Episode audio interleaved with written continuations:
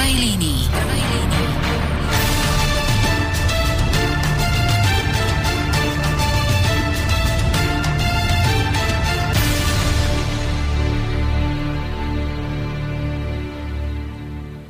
Príjemný dobrý večer želám všetkým poslucháčkam a poslucháčom pri počúvaní pravidelnej relácie v prvej línii. Nedajte sa pomýliť nepravidelným hlasom, ktorý práve počujete zo svojich príjimačov, nevypínajte ich a neutekajte. Moje meno je Igor Lacko a dnešný večer budem po technickej stránke zastupovať Borisa Koronyho, ktorý sa momentálne nachádza na zaslúženej dovolenke so svojou rodinkou. Určite nechcem Borisovi konkurovať dlhým úvodom, a preto bez zbytočného naťahovania uvediem telefónne číslo do nášho štúdia pre všetkých záujemcov, ktorí by chceli položiť mojim dnešným hostom nejakú otázku, nejakú pripomienku a tak ďalej a tak ďalej. Veď vy už viete, na čo slúži telefónne číslo a preto ho len zopakujem 048 381 0101 a takisto môžete svoje podnety, pripomienky písať aj na našu tradičnú mailovú adresu studiozavinačslobodnyvysielač.sk Predo mnou tú štúdiu už sedia hlavní protagonisti dnešného večera, inžinier Jan Slivinsky, odborný lesný hospodár a člen predstavenstva Lesneckej komory. Dobrý večer. Inžinier Jan Krušpán, odborný lesný hospodár na, se, na Severnej Orave. Dobrý večer a pán David Hančínsky, hovorca Slovenskej lesníckej komory. Funkcie mojich hostí vám už mohli prednaznačiť oblasť, v ktorej sa dnes budeme pohybovať. Takže páni, vítajte a moja prvá otázka na vás znie. Ako sa do hory volá? Neponúkajte sa vy, vy, vyvolávať. Vás nebudem ako škole. E, rozhodte sa, ako, ako sa vám páči a poďme do toho.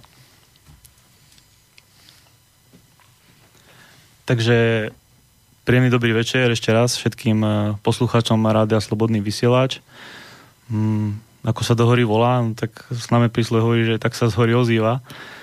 A dneska by sme sa možno chceli tak v tejto relácii pobaviť o, nejakém, o nejakom pardon, význame zelených lesov pre spoločnosť, o nejakej o nejakých tých mimoprodukčných funkciách e, lesa, o napríklad takej možno najhlavnejšej alebo jednej z hlavných uh, vodohospodárskej, teda vodozádržnej a vlastne nejakom tom vodnom režime, ktorý, ktorý v tom lese zelenom funguje a určite sa dotkneme aj ďalších, ďalších vecí v rámci tohto. Takže určite moji kolegovia o týchto funkciách, hlavne z ich eh, pôsobiska dolín niečo povedia, takže dávame im slovo im. Mám tomu rozumieť tak, že hora, les volá o pomoc? Kto mi na toto zodpovie? Musíme povedať, že áno. A práve eh, v tejto relácii by sme chceli vyzdvihnúť to volanie lesa o pomoc, lebo les má neskutočný význam pre krajinu. Keď sme načetli tie mimoprodukčné, respektíve ekologické funkcie lesov, musíme povedať to, že les má ohromnú pôdochranu, vodohospodárskú, klimatickú funkciu, ale nezanedbateľné sú aj spoločenské funkcie lesov. Medzi ne patrí zdravotná, kultúrna, výchovná, rekreačná, turistická, prírodochrana, vodochrana. Takže les je existenčnou otázkou pre ľudí a by si zaslúžil aj potrebnú pozornosť a vážnosť zo strany ľudí. Takže dneska by sme sa chceli hlavne zamerať, aby sme ľuďom objasnili význam lesa pre vodu a klimatizáciu krajiny. Lebo e, aj to porekadlo, že bez lesa nie je voda, bez vody nie je život, tak e, má svoje opodstatnenie a mnohé e, výskumy v tejto oblasti nás o tom aj presvedčia. Rád by som sa by som vychádzal z práce pána docenta Pokorného z Českej republiky, ktorý, ktorý má perfektné, perfektne spracovaný význam lesa v oblasti vodného režimu. By som vymenoval takých 5 jeho hlavných významov. Lesy v podstate podporujú vznik zrážok, potom stromy a lesy sú prirodzené chladiace systémy, lesy generujú toky vzduchu a vlhkosti, prispievajú k zásobovaniu podzemných vôd a zmierňujú dopady e, záplav. E, lesy sú biotickou pumpou. To je tiež taký nový pojem, ako to vlastne funguje. Lesy, komplexy lesov dokážu pritiahnuť vlhkosť od e, oceánov. Keď e, porovnávame e, oblasti, kde lesy sú v krajine, tak tam zistujeme smerom do vnútrozemia, že neubúda množstvo zrážok a v lokalitách alebo v územiach, kde je veľmi málo lesov, tak postupom do vnútrozemia tie zrážky ubúdajú. Ako to vlastne e, funguje, alebo od čoho je ten názov biotická e, pumpa. Keď si zoberieme, že z jedného litra vody pri odparení vzniká tisíc litrov e, vodnej páry a následným, následnou kondenzáciou, keď dôjde k zrážaniu, tak vzniká potlak. Vlastne tento potlak e, má výz, ten význam, že dokáže vlastne pritiahnuť potom vlhkosť od mora a podporuje vznik e, zrážok.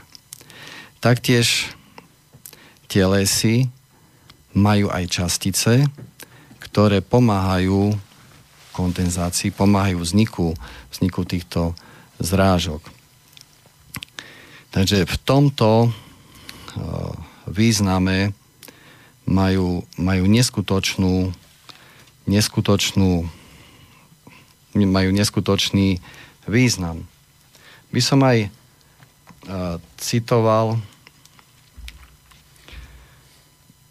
takú uh, skúsenosť, že tá citácia pochádza z pera domorodcov v Havaji, ktorí majú príslovie, že dážď prichádza až po lese.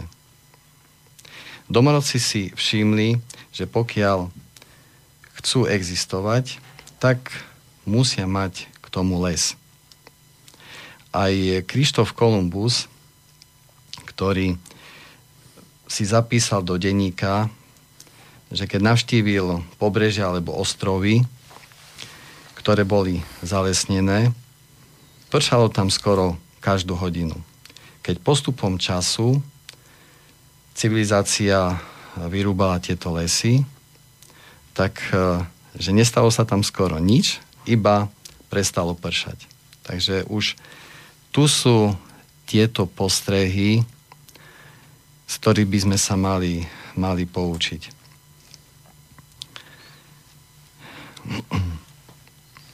Z histórie vieme, že ehm, prístup k vode bol dôvodom k úpadku alebo naopak rozmachu civilizácie. Stačí sa len pozrieť na civilizácie Blízkeho východu, Strednej Ameriky, možno aj Číny v okolí púšti Goby. Všade tam tá voda bola limitujúca a limitujúca bola vtedy, keď sa odstránili lesy. Libanonský ceder je tomu veľmi jasný príklad, čo sa vlastne udialo a aký to malo fatálny následok na civilizácie, ktoré sú na Blízkom východe. V, eh, aj náš lesný zákon hovorí, Janko vymenoval tu tie, tie, tie funkcie lesa mimoprodukčné, ktoré tak múdro hovoríme, ale lesný zákon má jedno, jedno krásne slovičko a hovorí o nich ako o nenahraditeľných funkciách lesov. A tá voda, tá e, tu cíti e, temer z, každého, z, každého, z každej tejto funkcie. Pôdochrana, pôdochrana na základe vody, na základe splachu vody. Vtedy tá pôda odchádza, keď tej, e, tej zrážkovej vody je enormné množstvo a proste e, tieto častice pôdy odchádzajú. Vodohospodárska, ako ten les nádherne vie e, regulovať e, vodu. Sú celé týmy vedecké, ktoré sledujú, ako to vlastne vyzerá. E, študujú vsakovaciu schopnosť, retenčnú schopnosť e, krajiny tak, aby tá vsakovacia schopnosť prerástla do tej zadržiavacej schopnosti akumulácie e, vôd v podzemí a, ta, a vtedy ju môže človek využívať či už tým, že e, sa dostane do tých podzemných vôd, alebo využíva povrchové vody, ktoré v iných častiach tieto podzemné vody vychádzajú na, e, na povrch, na terén a využíva ich ďalej. Takže všetky tieto funkcie, vodoochranná, e, protizáplavová, e, skoro z každej tejto mimoprodukčnej funkcie e, tá, tá voda pozerá. Veľmi zaujímavé poznatky sú aj vo vzťahu ku klimatickej funkcii. Keď by sme to technicky premietli, tak uh, pre také objasnenie, strom s priemerom koruny 5 metrov uh, má plochu cirka 20 m štvorcových a počas slnečného dňa na ne dopadne 120 kWh slnečnej energie.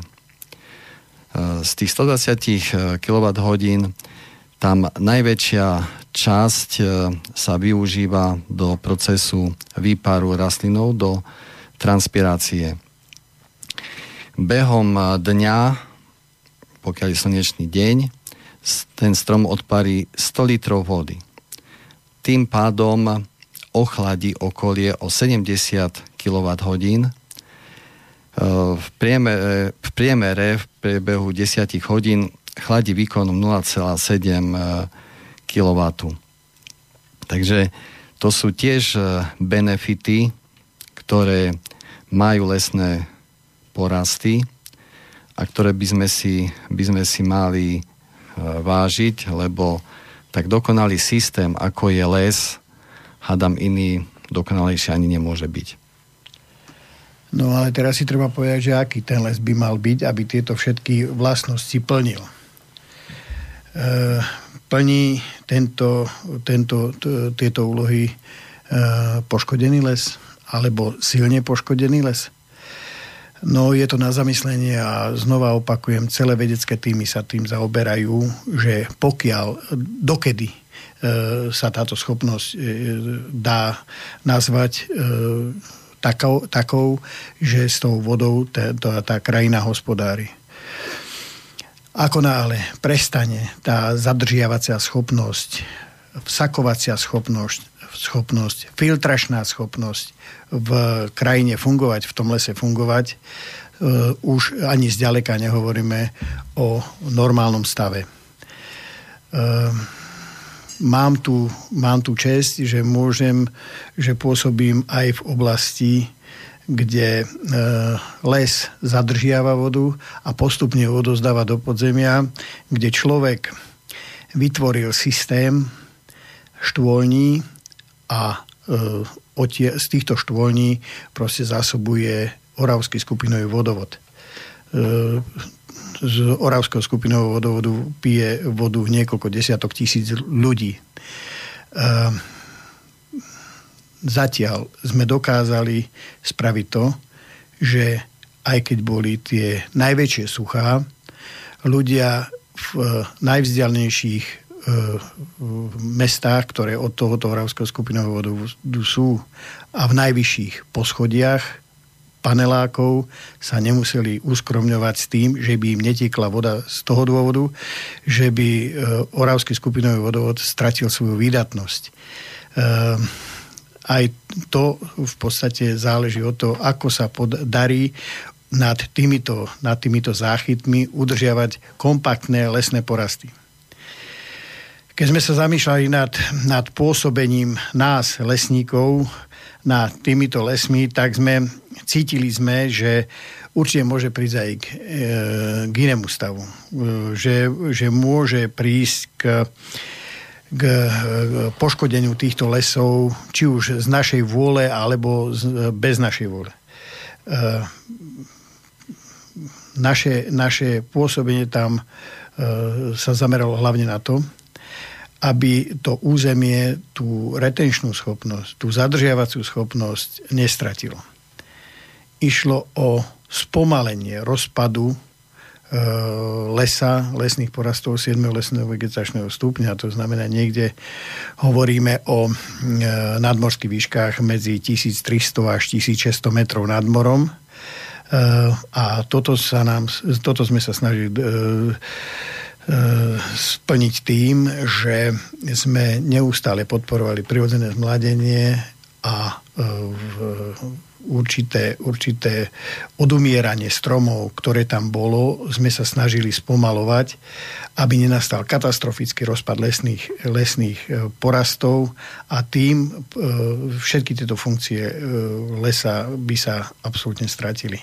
Takže toto je toto je úloha lesníkov v takom konkrétnom prípade, na konkrétnom území, kde už sa bavíme, alebo kde rozprávame nie o vode ako, ako nejakom e, médiu, ktoré, ktoré, na ktoré pozeráme z diálky, ale o konkrétne pitnej vody v podmienkach Hornej Oravy.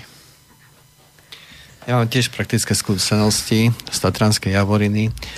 Keď hodnotím uh, minulosť, som v minulej relácii spomínal, že človek prešiel ohňom v tých rokoch 95-96, keď sa nám podarilo nastupujúcu hrozibu podkorníkovú kalamitu stlmiť. Vtedy sme tú vojnu vyhrali. Sme mali neskutočnú radosť, že tie vysokorské e, najcenejšie lesné ekosystémy, že sa nám podarilo zachrániť. A v tom období, pokiaľ sa nám vyskytli povodne, tak eh, v podstate sme nemali žiadnu eróziu, žiadne zosuvy. To prostredie bolo eh, ochránené pred devastačnými účinkami vody, dokázal sa Pyrodas vysporiadať aj s tými väčšími zrážkami. No v súčasnosti konštatujem, že hlavne po poslednej povodni z roku 2014, že už tá rovnováha je tu narušená, že máme v dolinách rozsiahle komplexy zničené likožeutom a už je tento stav rozkolísaný. Pokiaľ sme mali v roku 2008 uh, povodeň kde bolo 256 mm zrážok za nejaké 4 dní, tak v roku 2014 pri menších zrážkach sa jednoducho spustila lavina s eróziami, so zosúmi a toto je veľmi hrozivé. Toto je veľmi hrozivé vidieť v tokoch, ako sa nám, ako nám citlivo reagujú toky na množstvo týchto zrážok, pokiaľ v minulosti sa to prejavilo až postupne vo, v tokoch zvýšené množstvo zrážok, teraz to okamžite reaguje. Hej, teraz to okamžite reaguje, to hovoria aj vodohospodári. A je nám trochu ľúto, že sme sa nevedeli poučiť zo zahraničných skúseností. Ja keď som v roku 1997 videl to množstvo dumretého lesa na Šumave, tak ma v tom období tešilo to, že to na Slovensku nemáme. A vôbec som nepredpokladal, že také niečo my tu dopustíme. No bohužiaľ je to tu. Píše sa rok 2017 a stav, ktorý nastal teraz, je skutočne porovnateľný s požiarom v smrečinách Severného Slovenska. E,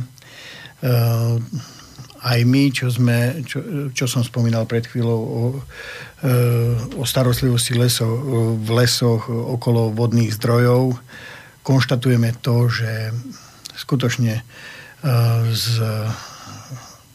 likožutová kalamita, ktorá, ktorá z lokalít s 5. stupňom ochrany proste sa dostala do okolia, likožutová kalamita, ktorá sa dostala do okolia, musím to povedať na rovinu, aj z chránených území v Polskej republike, proste e, ohrozila aj tieto, tieto lesy, ktoré sú nad týmito vodnými zdrojmi. E, nám neostáva len dúfať, že za tých 20 rokov tej starostlivosti, či už ručným odkôrňovaním e, stromov, ako to robí niekedy v minulosti, robíme to aj teraz, kde tam máme niekoľko tisíc kubíkov odkorneného dreva. E, niektoré veci sme sa snažili riešiť e, vrtulníkom, tiež e, samozrejme s, s ekonomickou stratou. Neostáva nám veriť len to, že proces prirodzeného zmladenia sme naštartovali a už aj ten katastrofický rozpad, ktorému sme sa 20 rokov bránili, keď teraz už nastáva, tak máme pod tým e, zárodok nového lesa a e, túto retenčnú schopnosť, alebo túto povinnosť zachovať retenčnú schopnosť lesov e, si splníme. Pane, hovorili ste tu o životne dôležitej a nenahraditeľnej funkcii lesa, a to je zadržiavanie a regulácia vody. Kedy z vášho pohľadu, z pohľadu hospodára, lesníka, E, môžeme hovoriť o zdravom lese, o poškodenom lese, kedy les už prestáva plniť tú svoju základnú funkciu a e, čo na to vplýva. E, spomínali ste tu rôzne požiare, alebo spomenuli ste tu požiar, spomenuli ste tu smrekovca. Aké nebezpečenstva ešte naše lesy ohrozujú, alebo čím ich my ohrozujeme a mm, ako, ak, aké e, indície vy vnímate e, z, zo strany toho lesa, čím vás ten les oslovuje? No, e, v prvom rade treba povedať, že to globálne oteplovanie je tu. To, to, to netreba zakrývať a e, príroda sa so smrekom ako takým viac menej vysporiadáva. Eh, len pre nás lesníkov je nepriateľný stav, ako som už naznačil, katastrofického rozpadu. Čo sa týka toho požiaru, to som eh, povedal v prenesenom zmysle slova, že ten, ten, eh, ten kalamitný stav podkorného mizu je taký, že ako keby zúril požiar. No nemusíme sa obmedzovať len na, naše, na našu lokalitu na územie Slovenska, ale vieme, poznáme prípady, kedy horela Kalifornia, horí Chorvátsko každú chvíľu teraz, horí Portugalsku, takže ten, ten, to pomenovanie, že horí les, to nie je len obrazne, ale to je skutočnosti. Takže aké nebezpečenstva číhajú na naše lesy a čím ich my ako ľudia ohrozujeme? Keď sa vrátim k tomuto, ak sme e, e, rozdebatovali poži- e, slovo požiar, no tak to si neviete predstaviť, čo sú to za neskutočné zápalné hmoty, ktoré by, mohli, ktoré by tam mohli. Tam by mohla vzniknúť skutočne požiarová búrka, kde, kde, kde by sa nasávalo kyslík z okolia. To, to to to tej zápalnej hmoty, je toľko, a to je ľahko vypočítateľné, máme tam porasty, ktoré, ktoré majú okolo 400 kubíkov na hektár. A keď, keď to prenásobíme pár sto hektármi, tak prídeme k fantastickým číslam. E, lesy ohrozujú ľudí, aj hovorili sme o tých funkciách. Jedna z funkcií je turistická funkcia v oblasti Národného parku, ale aj, v iný, aj mimo Národného parku, sa, kde sa ľudia môžu voľne pohybovať. Tam kde e, vznikajú také plochy takéhoto poškodeného lesa e, na tých turistických chodníkoch je to e, najviac. Ľudia túto turistickú, tú, túto turistickú funkciu, rekreačnú, výchovnú funkciu plne využívajú. My máme, my máme hm, nepredstaviteľný strach, kde, keď ľudia idú u nás do, po turistickom chodníku, ktorý je riadne otvorený, riadne označený v 5. stupni ochrany a idú popod suché stromy. Viete si predstaviť e, triedu detí, keď zafúka vietor a padne nejaký vrchovec, mejte decka? My to samozrejme máme všetko označené, kde ich žiadame o, o veľkú, veľkú e, aby si dávali pozor na týchto chodníkoch, ale no, sú, to, sú to stavy nepredstaviteľné. Zatiaľ je to, zatiaľ je to tak, že e, my tých ľudí upozorňujeme, prosíme ich, žiadame ich o ohľaduplnosť, o, o, o to, aby, sa, aby si sa pozreli na svoje zdravie, ale tam to už je ohrozenie života bezprostredné. To treba jedno povedať, že my sme tieto veci predvídali, že takto skončí. Napriek tomu sa nevytvorili účinné e, mechanizmy na to, aby sa okamžite riešili tieto veci, aby sme nevystavovali ľudí takému ohrozeniu, samých nás, nás to trápi a je to tu. Upozorňujeme aj teraz e, prednedávnom, pred sezónou sme dávali žiadosť na spílenie tisícov stromov kvôli zabezpečeniu bezpečnosti turistov. No opäť je to v takom štádiu kolosálneho vybavovania a prehadzovania si zodpovednosti. Len ostáva nám dúfať, aby si to niekto nevinný túto nemohúcnosť neodniesol. Takže možno tu by sme chceli zdôrazniť jednu vec, že ten zákon, ktorý existujúci o ochrane prírody, ktorý je, tak uh, nie je dobrý. Nie je dobrý, to už kričíme dosť uh, dlho. Tu jednoznačne musí byť aj určitá zodpovednosť. Nielen bez zodpovednosti vyhlasovať e, chránené územia, mať bezasahové, bezasahové územia, ale musí tu byť aj určitá, určitá zodpovednosť aj voči, voči ľuďom. Ak dovolíte, ja by som, e, ja si pamätám už dosť dlho, mám 60 rokov a pamätám si ešte na staré zákony o ochrane prírody, ten jeden bol z roku 55, mal číslo 1, bez absolútnej ideológie, ale mal absolútnu logiku. Každé chránené územie, každému chránenému územiu bola, bol prisúdený e, význam. E, ten význam sa nazýval predmet ochrany.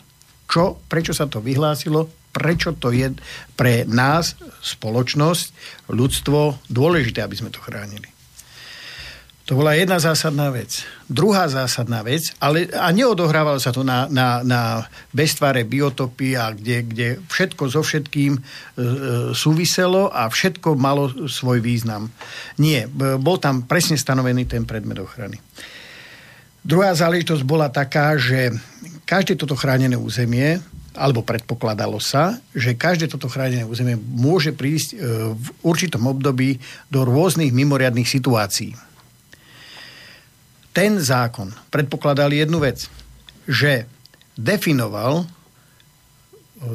to, že pri e, e, situáciách, ktoré sa vymykajú normálu, zídu sa odborníci z danej problematiky. Vodohospodári, geológovia, klimatológovia, lesníci. Po, u, uvedem príklad. V prírodnej rezervácii začal zúriť podkorných mys. Predmet ochrany boli karpatské pralesy. Karpatské pralesy s vysokým zastúpením smreka. Neriešilo sa to ako dnes. Dnes povieme, lebo zákon. Paragraf ten, odstavec ten, toto sa robí.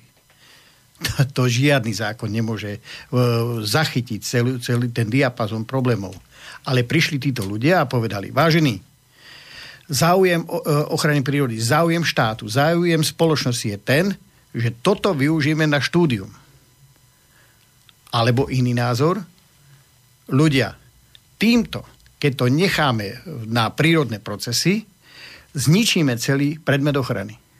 A v tom sme my vtedy videli logiku. Dnes sa povie lebo zákon, lebo paragraf, lebo odstavec, lebo písmeno. A potom to príde do takéhoto stavu, ako je to teraz. Touto odpovedou ste ma predbehli, pretože vidím pred sebou sedieť e, chlapov v zrelom veku a chcel som sa práve spýtať e, na to, že e, hovoríte o týchto problémoch, ktoré zažívame dnes. A chcel som práve položiť otázku, alebo skôr zodpovedanie toho, toho porovnania, ako to bolo v období, keď ste vyšli rovno zo školy, ako sa tá spoločnosť, ktorej ste vtedy vyrastali, stavala k týmto lesom a kde vidíte problém, že to dnes nejde tak, ako to išlo vtedy. Lebo mám ten dojem, však e, náš, e, teda môj vek sa neliší od vášho, sme takmer, ak nie totožne rovesníci. E, pamätám si, že tieto problémy za mojich mladých liet neboli. Hej? Hovoríme, hovoríme o období, keď som mal 10 rokov, čiže okolo 1960, 70, teda 70, hej. No, zabrdnem ešte skôr, ako som ja prišiel do praxe. A tam bolo to, že v, v smrekových oblastiach na Slovensku sa e, odkorňovalo všetko drevo. Hmm. E, pokiaľ sa drevo nerúbalo v čase vegetačného kľudu, to znamená v zime, všetko sa muselo odkorniť. Dokonca sa museli odkorniť aj pne po ťažbe. To bol jeden extrém. Potom nastal, nastala situácia, kedy sa skvalitňovala doprava, z, e, organizácia dopravy bola, bola e, rýchlejšia. To znamená, zistili, že ten pohyb dreva e, e, aj toho smrekového je pomerne rýchly. To znamená, že to nepredpokladá. Do toho nastúpili fáze určitej technológie odkorňovania e, na e, veľkých skladoch, expedičných skladoch a od tohoto sa upustilo. Napriek tomu, že sa od toho upustilo, výskyt v napadnutých stromov e, podkorným mizom v lesných komplexoch, lesných porastov bol e, tak e, prísne sledovaný s touto ochranárskou službou každého lesného závodu. Na to bol vyčlenený človek, ktorý mal na starosti len ochranu lesa. A proste výskyt nejakých, hovorím, to boli rádovo kusy chrobačiarov, ktoré sa, e, ktoré sa našli v, v zelenom komplexe 2, 3, 4, bol dôvodom na personálny postih. Tam proste tí ľudia zažili, čo to znamená, keď zúri e, požiar podkórneho mizu.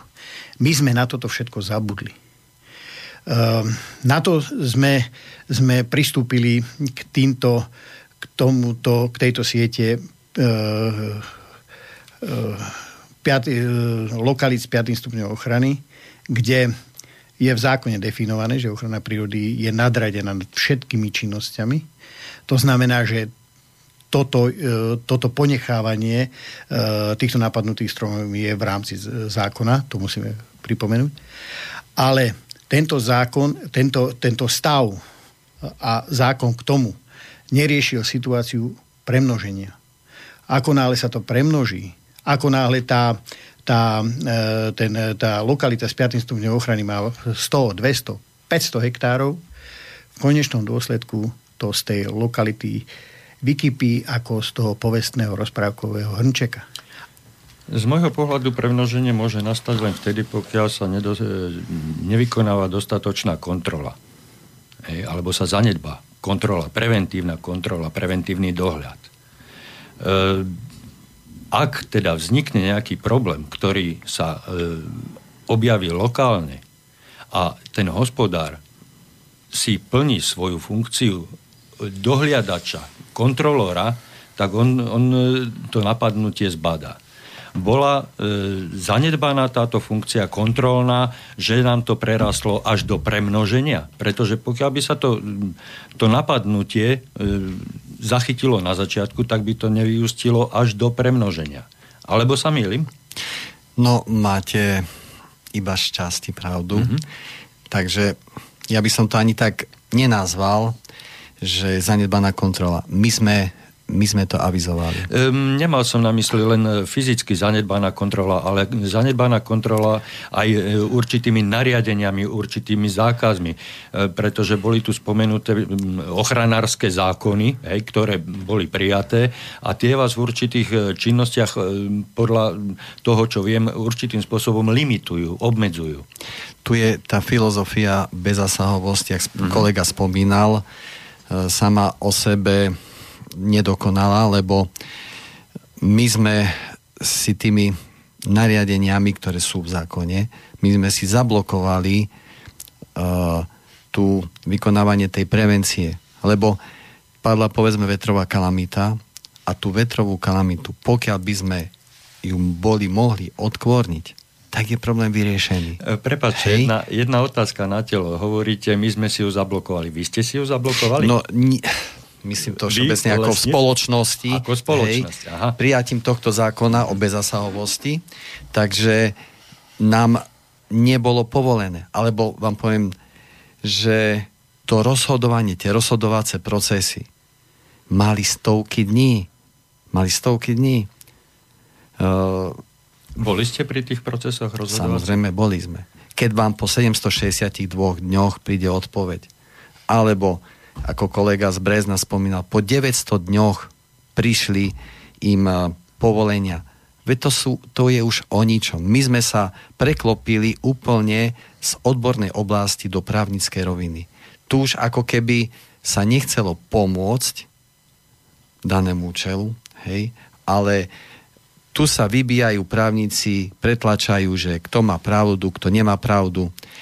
Toto je výsledkom tohto, tohto nedokonalého stavu, ktorý tu je v tej ochrane prírody, že e, z konkrétnych skúseností vám poviem, koľkokrát som sa hádal s pracovníkmi ochrany prírody. Sa ich pýtam, a prečo nám nechcete povoliť to odkvornenie, ktoré by vyriešilo problém? Lebo by sme narušili rozkladné procesy. Hej? A hovorím, veď keď my zbavíme ten, kvôry, e, ten strom kvôry, tak čo? Bo lebo, hej, lebo nebola. Veď ten uh, strom, povedzme ten suchár, ktorý zožije likožut, aj tak, keď padne na zem, je už bez kôry. Tak nemali logickú odpoveď. Proste, vám poviem rovno, v súčasnosti sa zneužíva faktor času. Pre ilustráciu. E, vybavovanie 700 dní. E, vývoj toho podkorným od, od samotného rojenia cez vajíčko, larvu, kuklu. Chrobák 72 dní. To znamená, to človeka môže roztráť od zlosti, alebo nech povedia rovno, že nie. A je to logické a jasné. Ale po 900 dňoch sabotáž? Mňa, mňa skôr na začiatku mojej otázky zaujímal, zaujímal ten problém, že či sme neboli pri príjmaní týchto e, vás obmedzujúcich zákonov svetkami toho, kto príjmal tieto zákony. Preto som sa pýtal, že či ste boli aj účastníkmi e, prípravy tejto legislatívy, ktorá vás obmedzuje, pretože nemusíme ísť ďaleko do minulosti. Nedávno sme boli svetkami kauzy, priam až škandálu na ministerstve školstva, kde o nanotechnológiách rozhodovali doktori a lekári, čiže ľudia úplne mimo odbor. E, kto pripravoval, e, teda hovoríte, že vy ste v tom procese boli zainteresovaní, ale kto pripravoval celý ten proces legislatívny? Boli to ľudia z vášho fachu, boli to lesníci, alebo kto to bol? Nie, nie, nie, lesníci to neboli, aj keď celý ten legislatívny proces určite išiel v zmysle a v rámci zákona, to znamená medzirezortné pripomienkové konanie mm-hmm. a celá legislatívna rada vlády. A to všetko, všetko bolo. Ja len z, z, z tej pamäti, viete, e, ak sa nemýlim, v 94. vznikol novodobý prvý zákon 297. Mm-hmm ak si dobre pamätáte, alebo niekto si pamätá, ako vznikol, vznikol alebo kedy bol schválený, bol schválený na poslednej schôdzi Národnej rady, keď už sa išlo ku voľbám. To znamená, že možno, možno e, polovička snemovne zákon, ktorý bol nový, ale o, o ochrane prírody. No, tak. no nemusíme, sa baviť, nemusíme sa baviť o odbornej zdatnosti našich poslancov, ktorých tvoria parlament 150, pretože to je každý, každý z inej oblasti, poväčšinou sú to právnici, hej, ktorí nemajú nejakú e, špecializáciu, špecifikáciu v e, konkrétnom odbore alebo odbornosti. Sú to právnici. E, prípadne, no nechcem nikoho degradovať, ale určite títo 150 ľudia každý rok sa meniaci na tých stoličkách nie sú odborníci na všetko. Prečo sú tie zákony príjmané tak, e, takým hektickým spôsobom, keď hovoríte, že blížili sa voľby? Prečo e, neberú e, do, do úvahy vaše argumenty, že ten kôrovec má od, od vajíčka až po dospelého jedinca dĺžku vývoja 72 dní a vy dostanete limit na zásah 700 dní, to je 10 násobok, hej, tak e, ako takéto nezmysly vôbec môžu prejsť?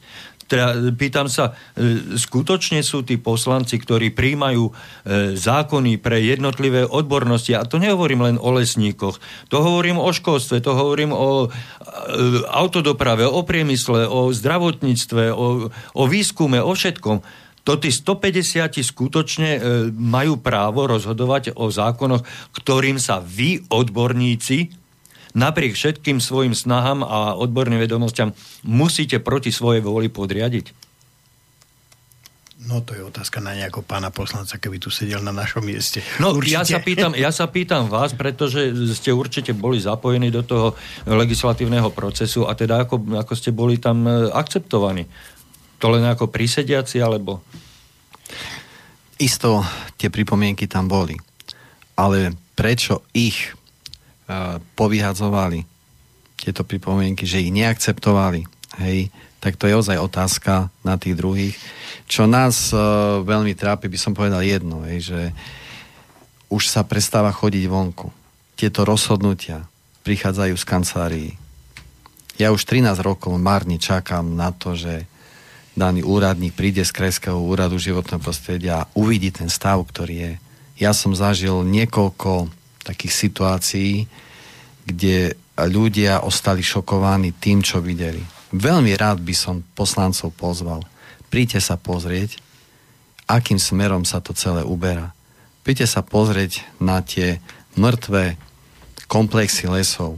Príďte sa pozrieť na tie erózie, na tie zosuvy, na to, čo sa deje v krajine my by sme boli sami proti sebe, keby sme si chceli túto krásnu prírodu zničiť.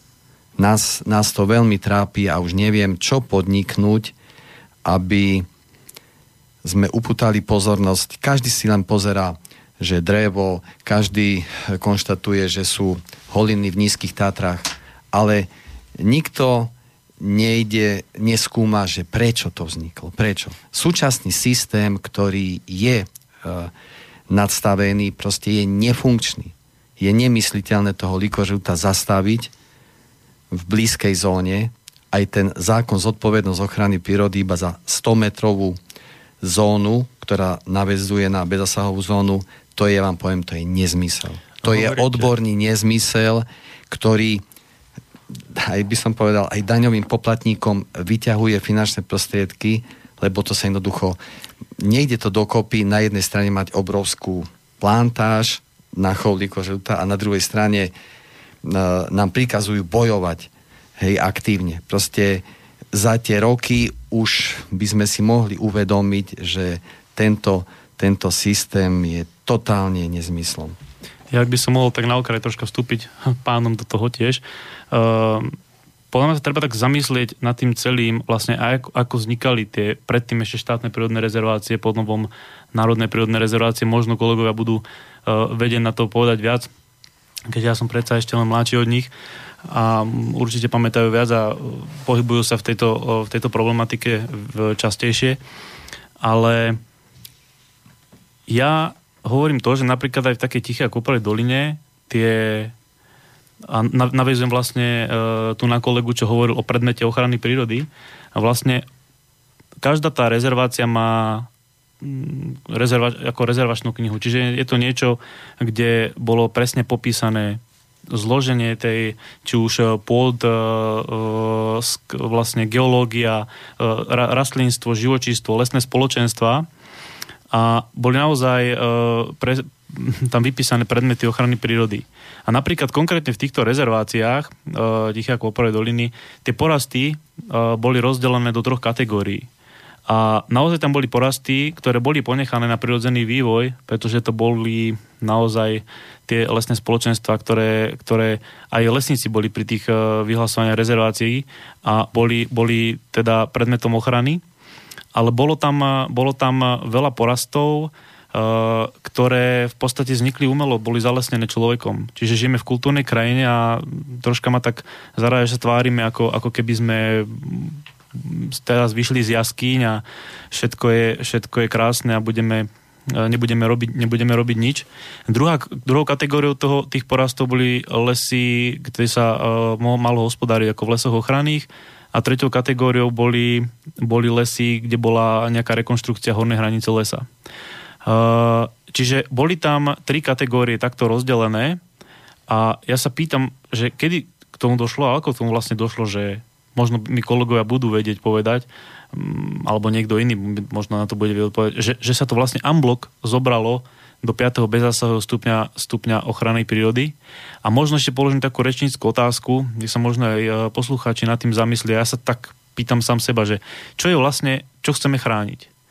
Že naozaj boli tam tie prirodzené, prirodzené lesy, e, ktoré boli ponechané na ten samovývoj a my sme vlastne to, čo dolu padlo v tých eh, spodných lokalitách, boli častokrát umelo založené, založené lesné porasty, pokiaľ mám teda správne informácie, eh, aj z rezervačných kníh a z map, tak eh, z toho sme vlastne nechali vyletieť toho likožrúta a, a zožrať si tie, tie časti aj bezzasahového, bezzasahového režimu a mohol by mi niekto teraz zase oponovať, že prečo sa to zalesňovalo umelo alebo tak.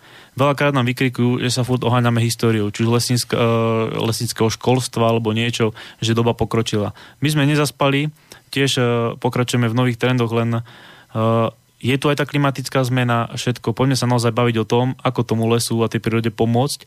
Nepoďme sa medzi sebou vadiť, či už to lesníci ochrana, ja by som to ani takto nerozdeloval, lebo si myslím, že všetkým by nám malo ísť o, o jedno a to naozaj o priaznivý stav našej krajiny a či už lesa alebo proste čohokoľvek iného, tak možno uh, sa treba nad tým zamyslieť, že čo chceme chrániť, aký je ten predmet ochrany prírody a možno naozaj ma zaujímalo, že prečo, keď boli tie uh, porasty rozdelené do tých troch kategórií, čiže nebolo to všetko unblock bez zásahovom režime, že kde sa to udialo, čo sa stalo.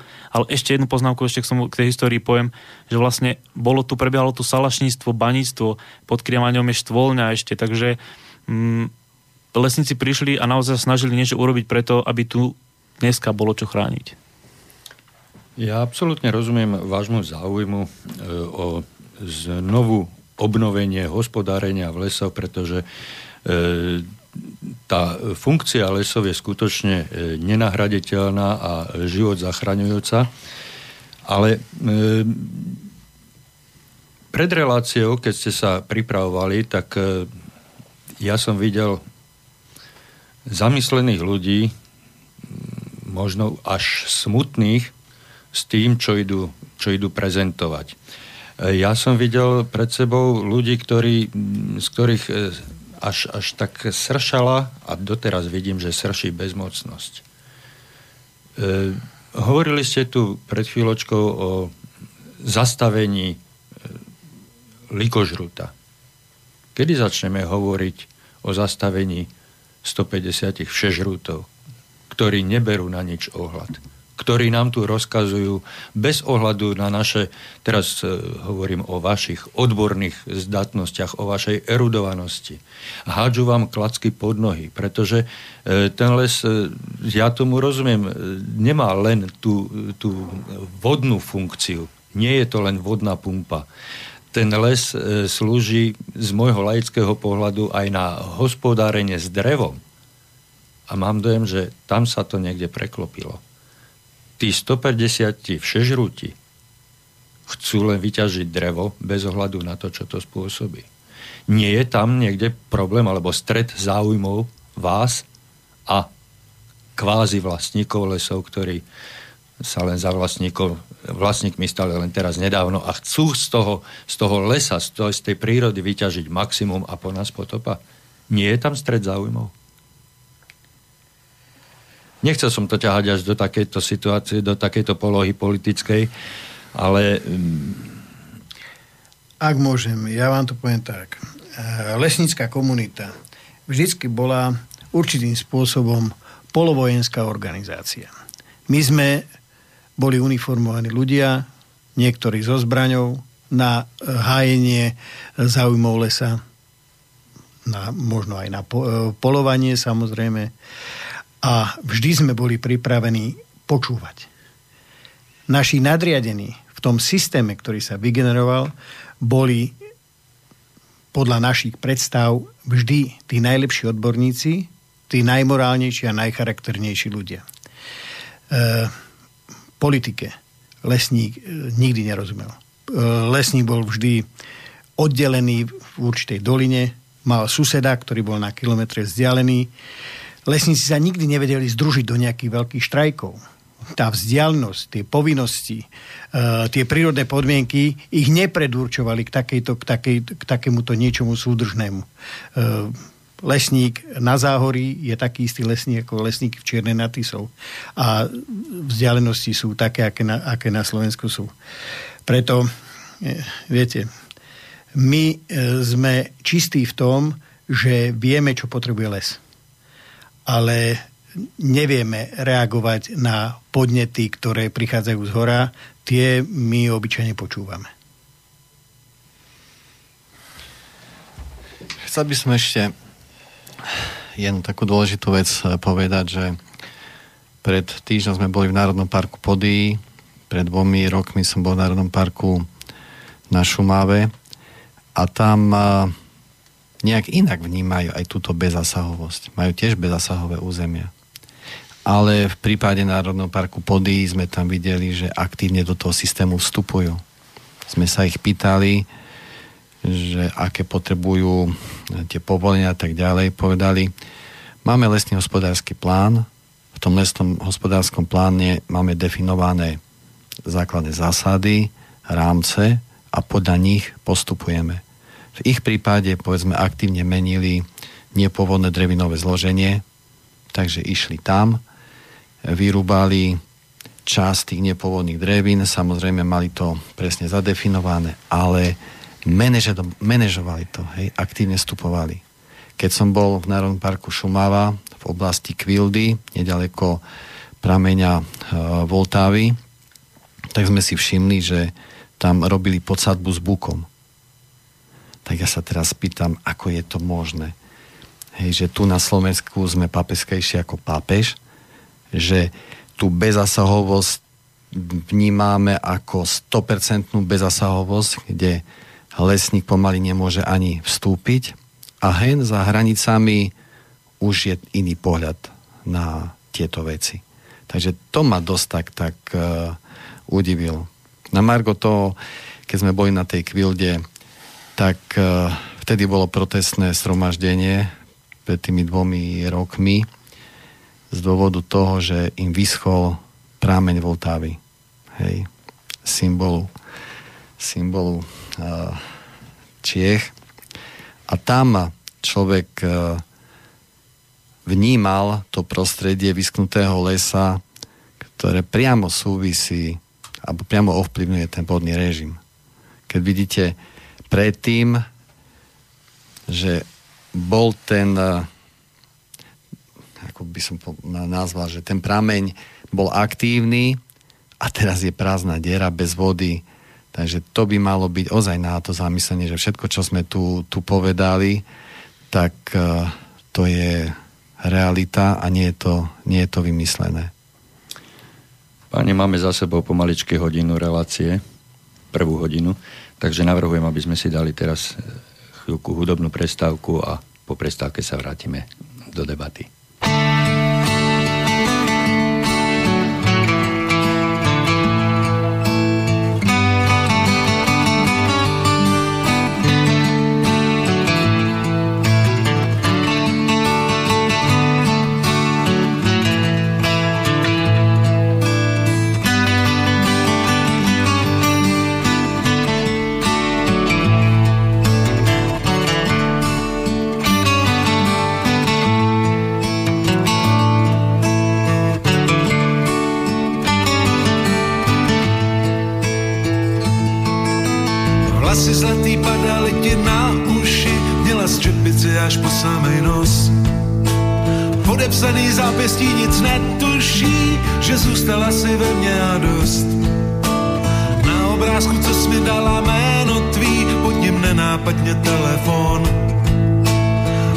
si za nás, já chtěl to se smí, tichá rozepnutá krásna spon.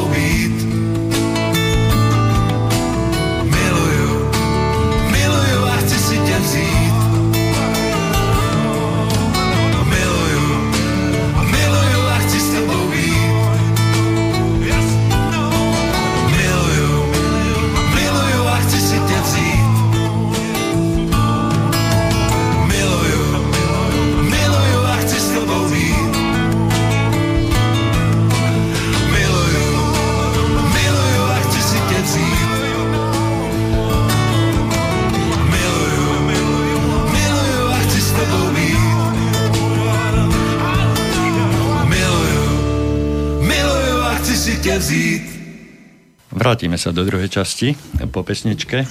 Vrátime sa mailom, ktorý nám prišiel do štúdia a rád by som už opustil tú, tú polemiku okolo politiky a tak ďalej a prišiel, prišiel by som k, radšej k otázkam súvisiacim s ochranou toho lesa, e, ako sa dá tomu lesu pomôcť, pretože bolo tu spomenuté hneď na začiatku, že ten les volá o pomoc.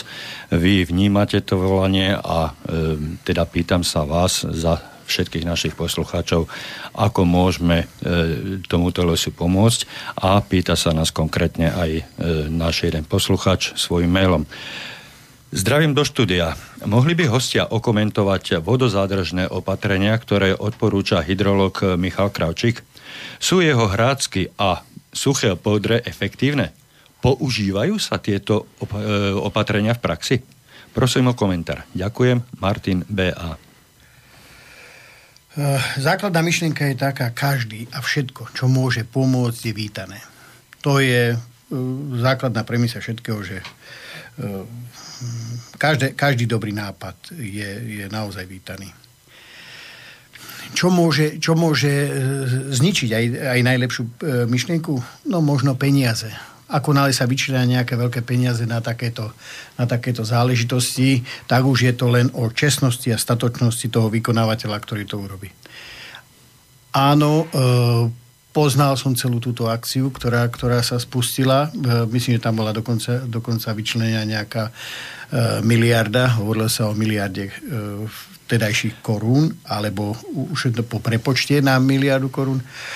A časť tých prehrádzok skončila ako nekvalitná práca v zapchatých priepustoch, ktoré potom ďalej ničili e, lesnú dopravu ciest. Mohli by ste nám bližšie trošku ozrejmiť, o čo tu vlastne ide? Čo sú to tie suché pohodre, tie jeho hrácky, o ktorých sa, na ktoré sa poslucháč pýta? Hrácky sú, sú zariadenia drobných e, stavieb, hradenia bystrín, ktoré v podstate e, zadržujú ani nie tak vodu, ale zadržujú sedimenty a pri určitom nánose sedimentov a e, v nejakej tej prekážky, obyčajne sa to robí s rúbeným drevom, e, niektoré, niektoré sa dajú urobiť samozrejme aj z kameňa, e, sa zvyšuje znova opakovaná vsakovacia schopnosť už toho vodného, mm-hmm. drobného vodného toku. Suché poldre sú miesta, kde pri nárazových vodách sa odvedie táto voda, z, akumuluje sa a e, tá e, povodňová vlna sa sploští. Proste nie je taká vysoká, ale sa tá, ten odtok vyrovná. Aj jedno, aj druhé e, je, sú veci, ktoré sa v lesoch alebo na lesných bystrinách, na drobných vodných tokoch, ako ich teraz voláme, budovali a samozrejme, že ich robili aj lesníci. Znova opakujem Všetko je od kvality práce, od statočnosti toho, ktorého človeka. Lebo niekto si povie, že má, má to určitú hodnotu, tá jedna hrácka. Niekto to robí z prútia, ktoré, kde prvá búrka spraví inventúru tohoto všetkého diela a niekto to spraví naozaj statočne a tieto, tieto dielka slúžia aj dodnes. V tejto súvislosti ma napadá jedna otázka. E, niekoľko rokov dozadu, možno 2-3 roky dozadu, možno je to viacej, neviem presne, e, sme boli svetkami e, vymletia vrátnej doliny. Myslím, že to bolo v rozmeroch dovtedy nevydaných, hej, že jednoducho tá vrátna dolina bola vyplavená. Bolo to spôsobené podľa vás normálnou zmenou klimatických podmienok alebo neodborným zásahom e, do lesného hospodárstva v posledných rokoch?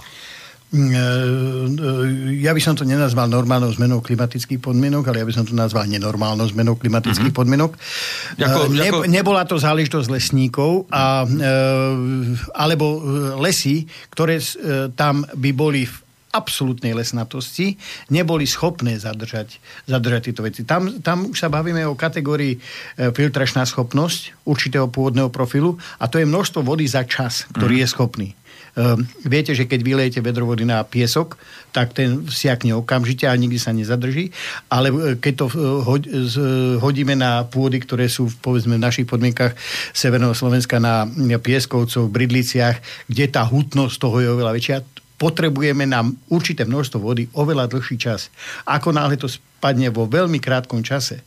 Obyčajne sa hovorí z meteorologického pohľadu o tzv. E, vytvorní supercely, je to vysoký úzky mrak, ktorý, kde, to, kde ten stĺpec vody padne za veľmi nepomôže naozaj nič. Mm-hmm. Tam netreba hľadať vyníka a myslím si, že e, tam len e, veľmi dobrá prietočnosť, veľmi dobrý široký e, tok podľa možnosti prirodzený to, to, to dokáže zachytiť. E, pri našich exkurziách, ktoré sme mali možnosť e, e, absolvovať aj s kolegom na Ukrajine, sme boli šokovaní, že nad potôčkom, ktorý mal možno 2 metre, je 300 metrov široký most a v podstate riečište.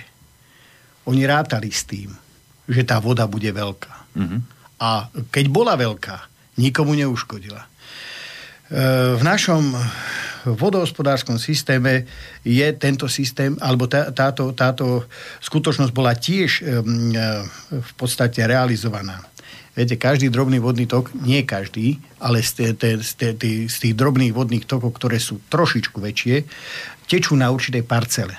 Tá parcela, e, samotná voda má povedzme 5 metrov, ale parcela má 50 metrov na túto parcelu nie je založený z vlastníctva. Hovorí sa tomu tzv. neknihovaný pozemok. To je preto, aby nikomu neurobil zo susedných pozemkov škodu a mohol tento tok e, kolísať alebo e, správa doľava, Áno, meandrovať, nemeandrovať. Tak. Áno. Vynikajúce, nikomu to neuškodí, nikomu to... Ne... Lenže, človek potrebuje pôdu, alebo chce mať pôdu, tak mm. toto neustále zužuje, až dokonca to príde do takej situácii, že, že ten tok vložíme do betonovej kivety a potom, keď príde nejaká katastrofa, zrazu sme všetci prekvapení, že čo sa deje. No nič sa nedieje, dejú sa ale normálne veci, ktoré v prírode sa vždy diali. E, budem pokračovať druhým mailom, ktorý nám prišiel, preto sa nečudujte, že sa usmievam. E, píše nám pani Mária. Dobrý večer, ďakujem za zaujímavú reláciu. Páni, nie pochyb, že ste odborníci vo svojej profesii.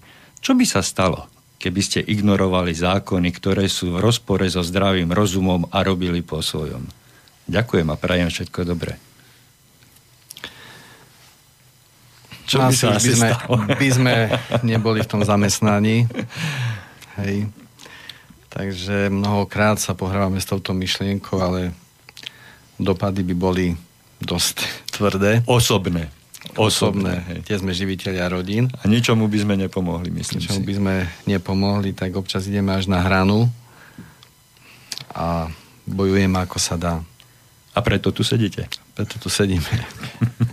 tu a niekde, nie niekde inde. Uh. Ďakujeme za dôveru. No nech sa páči, že môžeme sa vrátiť k tej téme. E, porušili by sme zákony, jednoznačne. Po prípade išli by sme na hranu za, e, v, v, pre dobrú vec, by sme, by sme niektorých zákonov porušili, ale my tie zákony musíme ctiť. Aj keď sa nám to niekedy e, proste... Máme na to iný názor, ale sme zamestnanci a musíme zákony dodržiavať.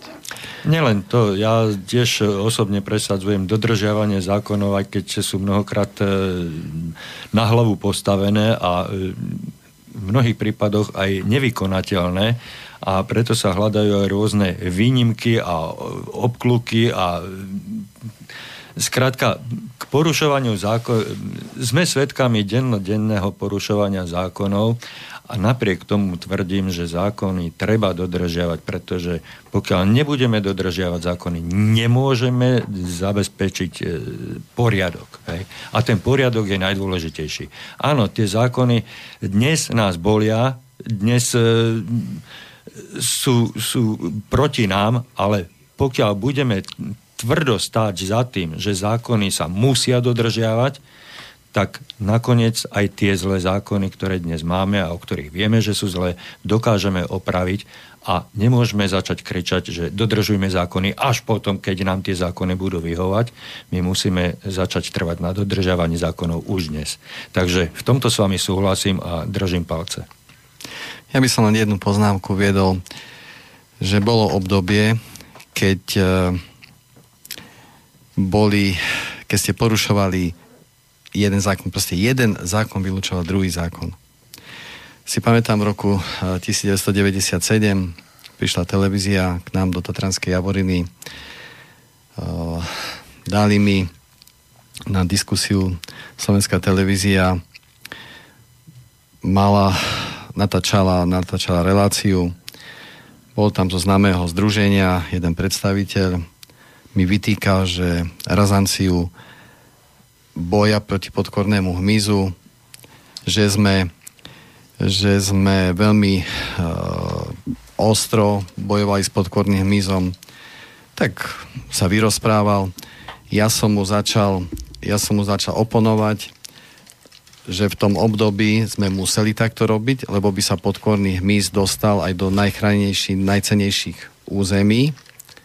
A vtedy som povedal jednu vetu, že v zmysle zákona o ochrane prírody by som tu nemal robiť, ale v zmysle zákona o lesoch tu musím zasahovať. A hovorím, nič e, zlé sme tu nevykonali, podkorný, my z Likoželuta sme tu zastavili, ochránili najcenejšie územia. E, tieto zásahy boli prevažne v lesoch, ktoré boli predtým zmenené. Ak dovolíte, musím, vás, ak dovolíte, musím vás prerušiť. Máme telefon na linke. Dobrý ano. večer, počujeme sa. Halo? No, volajúci posluchač nám už asi druhýkrát zložil. Bohužiaľ, budete musieť chvíľočku počkať, kým e, naši hostia dohovoria, alebo aspoň dokončia myšlienku, pretože nedá sa e, netaktne vstúpiť do rozbehnutej vety. Takže skúste nám zavolať ešte raz, určite vás dvihneme. Nech sa páči. Krátko si dokončím myšlienku. Mm-hmm. Jednoducho, v relácii to odznelo tak, že mi nechali iba pol vety, že v zmysle zákon ochrany prírody som tu nemal robiť. E, mojim oponentovi nechali celý jeho výrok a bol som veľmi, veľmi zhrozený, že čo vlastne dokážu médiá, ako vás, ako vás dokážu znemožniť a tá pravda je potom celkom niekde inde. Tak e, posluchač sa nám snaží znova dovolať. Dobrý večer, počujeme sa. Halo? Halo, dobrý večer, počujeme sa? Áno, počujeme sa. No, nech sa páči. Môžem. Nech sa páči, ste vo vysielaní, áno. Poriadku. Uh, ďakujem vám páni, že ste prišli vôbec do tohto radia, do ktorého nikto nechce prísť. Halo? Áno, môžete hovoriť, počujeme vás. Uh, ďakujem vám, ale chcem vám uh, dať na zreteľ, alebo tak nejak ako, že treba Michal Kravčík, vodohospodár, bol už dvakrát a to je veľmi dôležitá voda v prírode. Toho by ste si mohli e, vypočuť a naštudovať e, od neho e, vedomosti. Alebo pán Štefan Valo, ktorý má stránku Povodne SK. Alebo permakultúra Sepp Holzer, ktorý už 30 rokov v 1500 metrovej výške v Rakúsku pestuje hrozno a neviem teraz všetko, čo všetko, hodne toho. A snaží sa pestovať jedle lesy, to znamená e, rôzne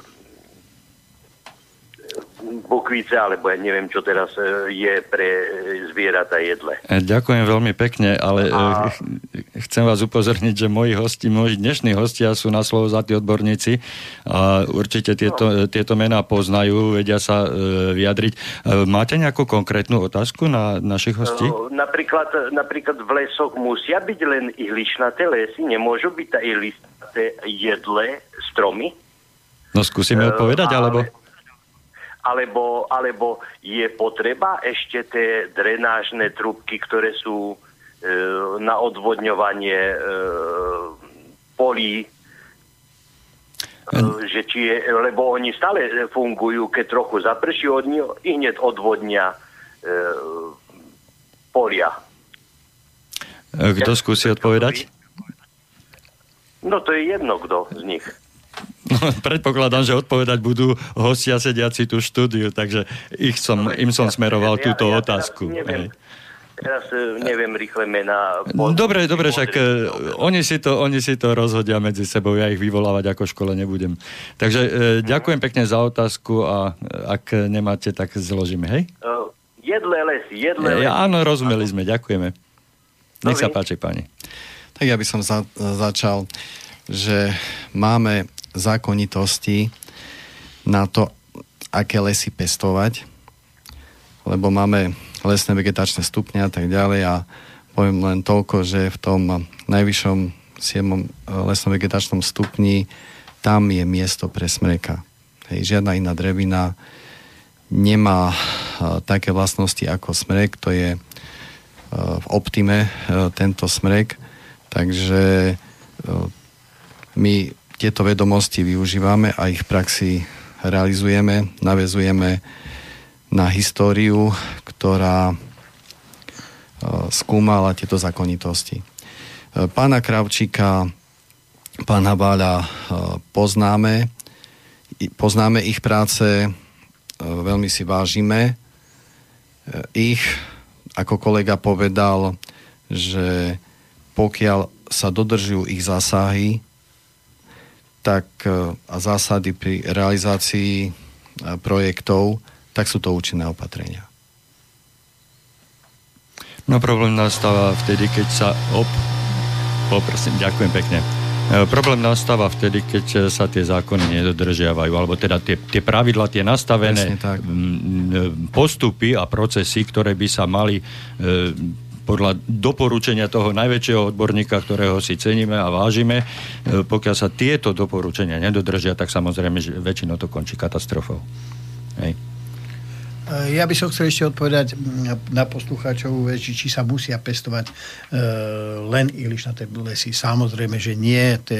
Len ilišnaté lesy sa nepestujú, aj sa nepestovali. Vždy je to podľa lokality a podľa prírodného prostredia, pre ktorý je e, ten daný druh e, najvhodnejší. Budeme sa musieť asi zamýšľať nad vhodnosťou smreka v, tej, v tejto dobe globálneho oteplovania. Taká lesnícka, lesnícka hantírka ale hovorí jednu vec. Vždycky sme hovorili o tom a na škole sme sa to učili e, lesníci od nepamäti, že Buk je matka lesa. A mm, hneď bol dodatok, ale smrek je otec a mhm. peniaze domov nosí otec. to len na odľahčenie. No, pred e, hodinou, alebo teda v tej prvej hodine ste hovorili aj o tom určitom hospodárení s lesom ako takým. Čiže mám taký pocit, že ste naražali na tú drevnú hmotu, ktorú nám les prináša a hovorili ste o plánovaní. Len ste nehovorili o koľkoročné plánovanie, e, o koľkoročnom plánovaní e, ste hovorili. Pretože Pravdepodobne to nebude jednoročné plánovanie, nebude to 5-ročné plánovanie, pretože podľa mojich laických eh, poznatkov a vedomostí viem, že sa hovorí v horizonte 30 a viacerých rokov. Hej? Že taký les dorastá približne asi za tých 30-40 rokov, čiže tá investícia, ktorá je do neho dneska vložená, sa nám začne vracať až po takto dlhom období. E, Existuje takéto dlhodobé plánovanie v súčasnom eh, hospodárstve, lesnom hospodárstve podľa dnešných predpisov, podľa dnešných zákonov? Áno, v prenesenom slova zmysle určite existuje. Našim, našou základnou plánovacou jednotkou v, v lesníckom ponímaní je 10-ročný, dneska ho voláme program starostlivosti o lesy, niekedy sa to volá veľmi jednoducho lesný hospodársky plán. Ale tento lesný hospodársky plán vychádza z možností 30 rokov, troch decení, ktoré budú nasledovať e, e, dopredu. Treba však povedať, toto dnes platí hlavne pre listnaté lesy. Uh-huh. Tieto lesy nie sú postihnuté takými e, vplyvmi, ako sú ihličnaté lesy, ale hlavne smrekové lesy. O, neustále sa točíme o tom Nikolutovi smrekovom. Dnes už je to tak, že normálne lesné hospodárstvo pri naštartovaní týchto negatívnych javov v smrekových porastoch neexistuje. My spracovávame kalamitu, spracovávame kalamitu a spracovávame kalamitu. E, normálny lesník už toto, e, toto spracovanie pomaly na to pozera ako, ako na rutinu a svoj celý lesnícky um a skúsenosti dáva do toho, aby založil ďalšie porasty pre ďalšie generácie a tam sa zamýšľa o vhodnosti a nevhodnosti smreka, že či ho tam má vnášať alebo nemá vnášať. Dnes už je to tak, že e, temer v, mimo lokalit Optima, ako tu kolega spomínal, sa smrek nezalesňuje je ho dosť z prirodzeného zmladenia, takže nikto sa nemusí báť, že on vyhynie, ale ide sa s ďalšími drevinami našich karpatských zmesí. V našich podmienkách je to jedla, buk, javor, e, renesanciu zažíva Brest a s týmito drevinami proste my plá, plánujeme do budúcna. Mm-hmm samozrejme smrekovec. Na lokalitách, ktoré ten smrekovec potrebuje. A to, to sú lokality hrebeňov a tam, kde sú vetry, ktoré zabraňujú škodcom v e, korunách smrekovca, hlavne e, plesniam.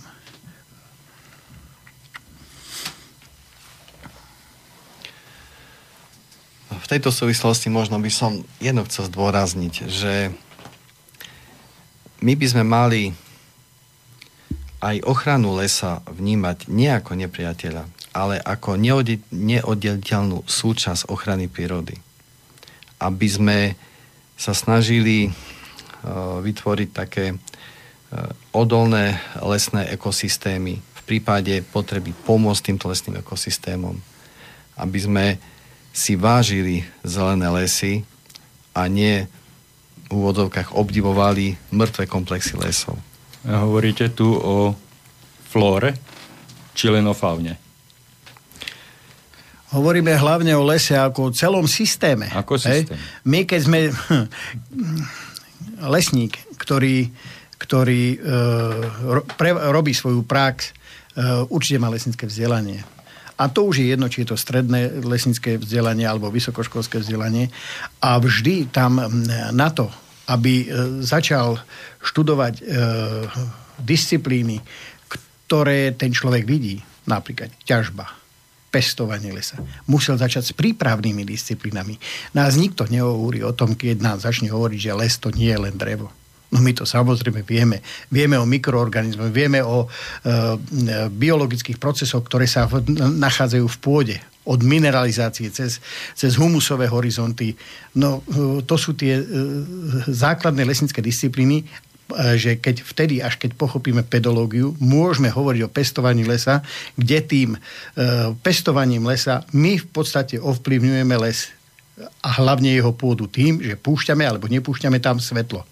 Keď tam nepúšťame svetlo, nepúšťame tam teplo. To znamená, že ináč sa správame na južných expozíciách, ináč sa správame na severných expozíciách, čo sa týka intenzity zásahov v, lesných porastoch, ale to by sme tu zaťažovali poslucháčov e, proste takýmito relatívne nudnými e, lesnickými záležitostiami, ktoré sú tak predmetom na skúšku z, z lesnických vied. Hej, ale doteraz sme hovorili len o lese ako o, o m, e, statickom, statickom e, jak to pomenovať, e, Statickej zložke, komplexe. Statickej, statickej zložke, no dajme tomu, že zložka. Ale e, nehovorili sme zatiaľ o e, živých tvoroch o živočíchoch, ktorí sa v tom lese nachádzajú. My sa ospravedlňujeme e, poslucháčom, pretože keď my hovoríme o lese, tak my vidíme samozrejme aj človeka v tom lese. My vidíme v tom člo- e, aj tú zver, tie zvieratá, vidíme vtáky, vidíme e, lesník, ktorému niekto nechcem povedať, z, z inej oblasti e, má ukázať, kde mu hniezdí orol, alebo aké, aký tok majú sovy, tak to nie je lesník. To nie je e, rovnocenný. Lesník ešte stále nie je ten, čo má len zelenú košelu, ale ten, ktorý sa cíti e, v lese dobre. Mm-hmm. Hej, to znamená, že prídem do lesa a som tam doma. Vtedy je to lesník a vtedy ho naozaj zaujíma od toho potoka, zaujíma ho cez e, zver, cez šelmy, cez vzácne druhy, Hej, ale aj menej vzácne. O obyvateľoch lesa. Samozrejme, Hej. aj o, o, o, tej, o, tej, o tej pôdnej, e, pôdnych mikroorganizmoch, ktoré tam sú. Ktoré on s tým, že niekde niečo vyrúbe, alebo nevyrúbe, e, zásadne ovplyvňuje. Áno, áno. No tam, tam e, sa možno dostávate do Krežika práve s tými ochranármi, aspoň ja ako e, veľmi vzdialený pozorovateľ týchto e, vzájomných šarvátok alebo nezhod, e, to tak vnímam, že tí ochranári sa skôr e, zameriavajú na ochranu toho m, obyvateľstva toho lesa, kdežto vy ste položili ťažisko v tej prvej časti a doteraz vlastne na, na tie stromy a na, na tú vegetáciu, hej, čím sa vyznačuje. Takže... Jedno s druhým súvisí. Jedno mm-hmm. bez mhm. druhého naozaj nejde. Hej.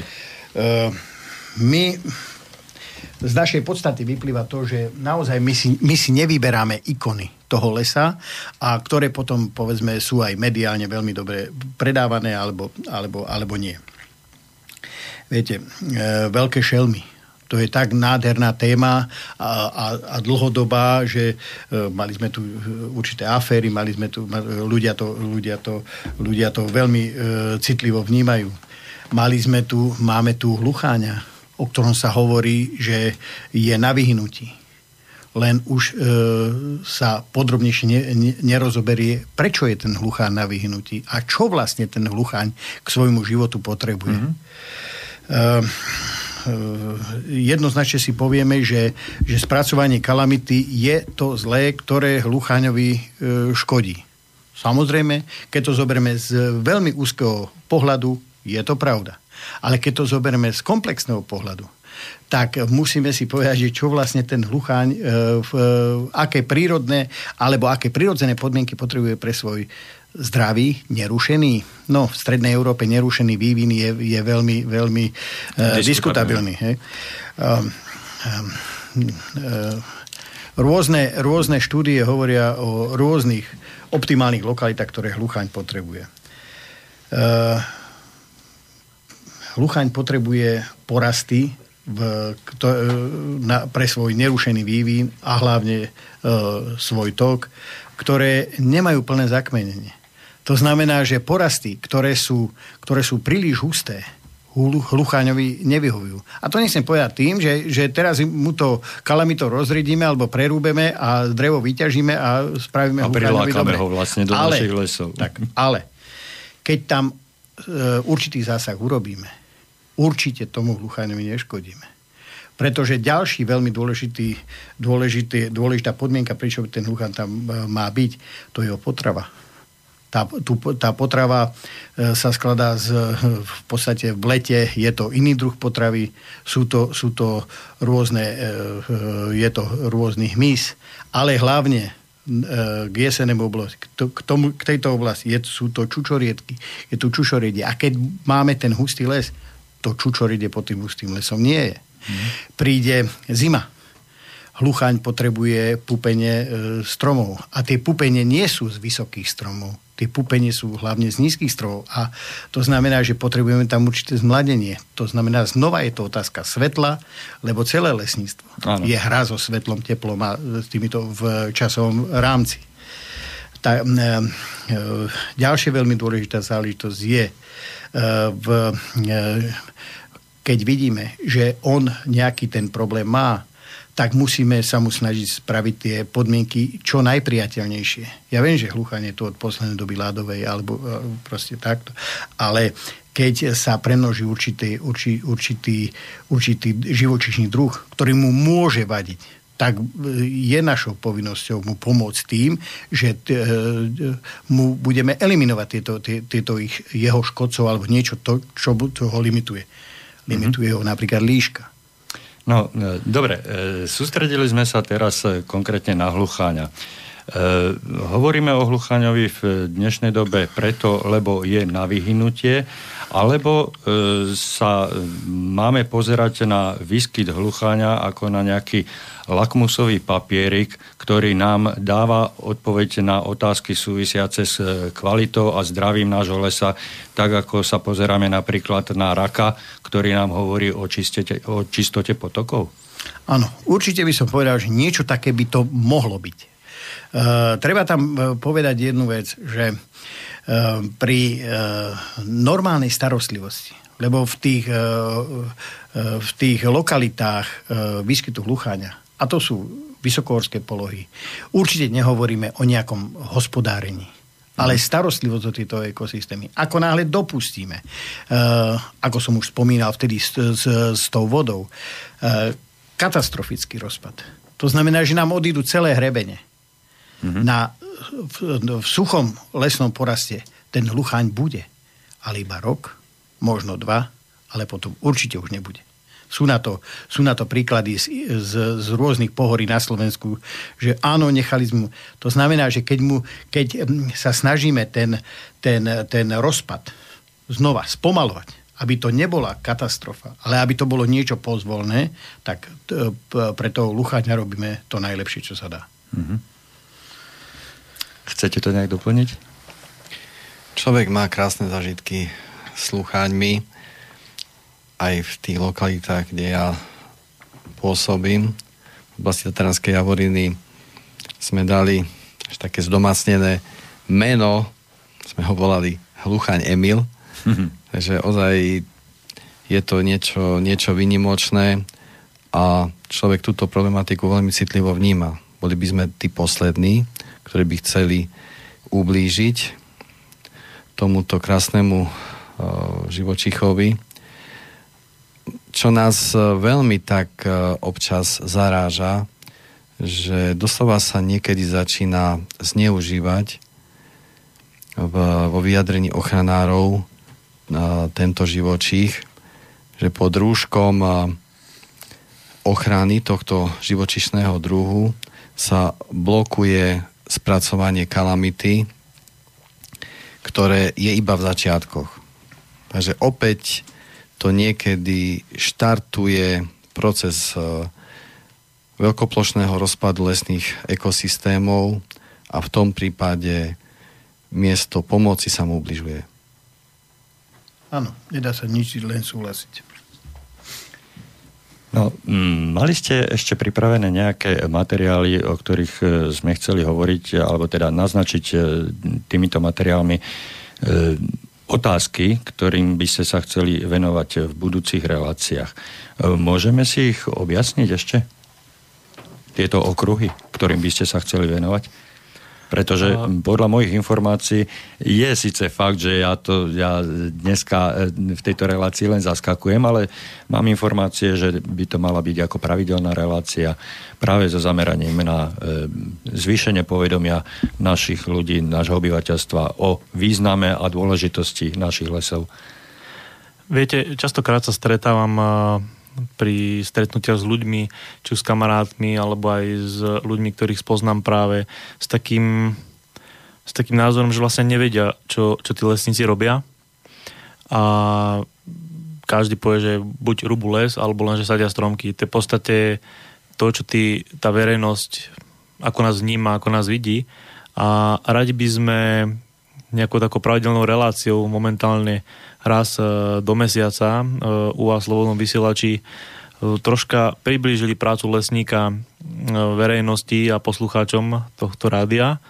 A relácia sa bude volať Volanie lesa a bude teda pre, prebiehať raz mesačne a takou prvou témou možno začneme vlastne, nazvali by sme to nejaký by som to nazval Lesníkov rok, kde naozaj sa pokúsime poslucháčom vysvetliť, priblížiť pra, našu prácu, prácu lesníka v tom lese e, aj v jednotlivých e, časových e, obdobiach, čiže jar, leto, jesen, zima a chceme naozaj verejnosti ukázať našu, našu prácu. Takže raz mesačne bude prebiehať relácia volanie lesa a prvá bude už e, teraz v septembri, kde dátum ešte bude troška upresnený, ale veríme, že Určite ten časový priestor sa nájde a naši poslucháči dostanú dosť zavčasu vedieť, e, kedy sa to bude diať. Teda nejaké také avízo dopredu v našom programe si ten termín. Ešte môžem, uh, akorát teraz som sa dozvedel, že teda tá relácia bude v septembri a bude 21. septembra. Takže 21. 21. Dobre, takže... septembra bude relácia Volanie lesa, kde sa pokúsime eh, priblížiť aj tú špecifikáciu, špecifickú prácu toho, toho lesníka aj v jednotlivých tých ročných obdobiach a čo všetko robí. A samozrejme eh, potom budú ďalšie relácie, ktoré, na ktoré budeme vlastne na, na, navizovať na ďalšie témy. Ale tou prvou chceme v podstate prísť do takého. Tak mne nezostáva nič iné, len sa vám poďakovať za vašu návštevu v našom štúdiu e, s prísľubom, že máte tu dvere otvorené, tak ako už máte predhovorené, preddohovorené som rád, že Slobodný vysielač našim poslucháčom bude môcť prostredkovať aj takéto informácie a zvýšiť povedomie o význame a dôležitosti našich lesov, pretože osobne sa musím priznať, že napriek tomu, že uh, mám lesy rád, rád do nich chodím, uh, strávil som detstvo na lyžiach, takže hora v zime bola môjim životným prostredím ale bohužiaľ dnes e, vidím celú problematiku okolo našich hôr a lesov len z pohľadu na preplnené kamióny a vagóny, ktoré sa e, vyvážajú von za naše hranice. Vyváža sa drevná hmota z našich lesov a keď e, cestujem len po tom najbližšom okolí, čo tu máme, treba Češertovicu, keď idem, tak srdce mi puká a neviem, neviem si dať sám sebe odpoveď na otázky, prečo je tomu tak. Tak dúfam, že vaše relácie jednak dajú odpoveď aj mne, ale aj našim poslucháčom a vlejú nám troška nádeje do budúcnosti. Určite ešte na záver, ak by som mohol podotknúť, e, určite po týchto úvodných veciach dotkneme sa aj týchto tém a budeme sa snažiť vysvetliť ľuďom, že vlastne ako to naozaj je a že to nie je len o tom, ako to vidíte aj vy. No dúfam, dúfam a že mm, potom spoločnými silami sa nám podarí E, zmobilizovať alebo zvýšiť tlak aj na tých našich legislatívcov a upraviť e, tie naše zákony tak, aby vám nebránili v statočnej, poctivej a e, na najvyš zmysluplnej práci pri budovaní a hospodárení s našimi lesmi a s našou krásnou krajinou. Veľmi pekne vám ďakujem a s týmto by som sa s vami rozlúčil. Dovidenia a teším sa. Dovidenia. Dovidenia. Táto relácia vznikla za podpory dobrovoľných príspevkov našich poslucháčov. I ty sa k ním môžeš pridať. Viac informácií nájdeš na www.slobodnyvysielac.sk Ďakujeme.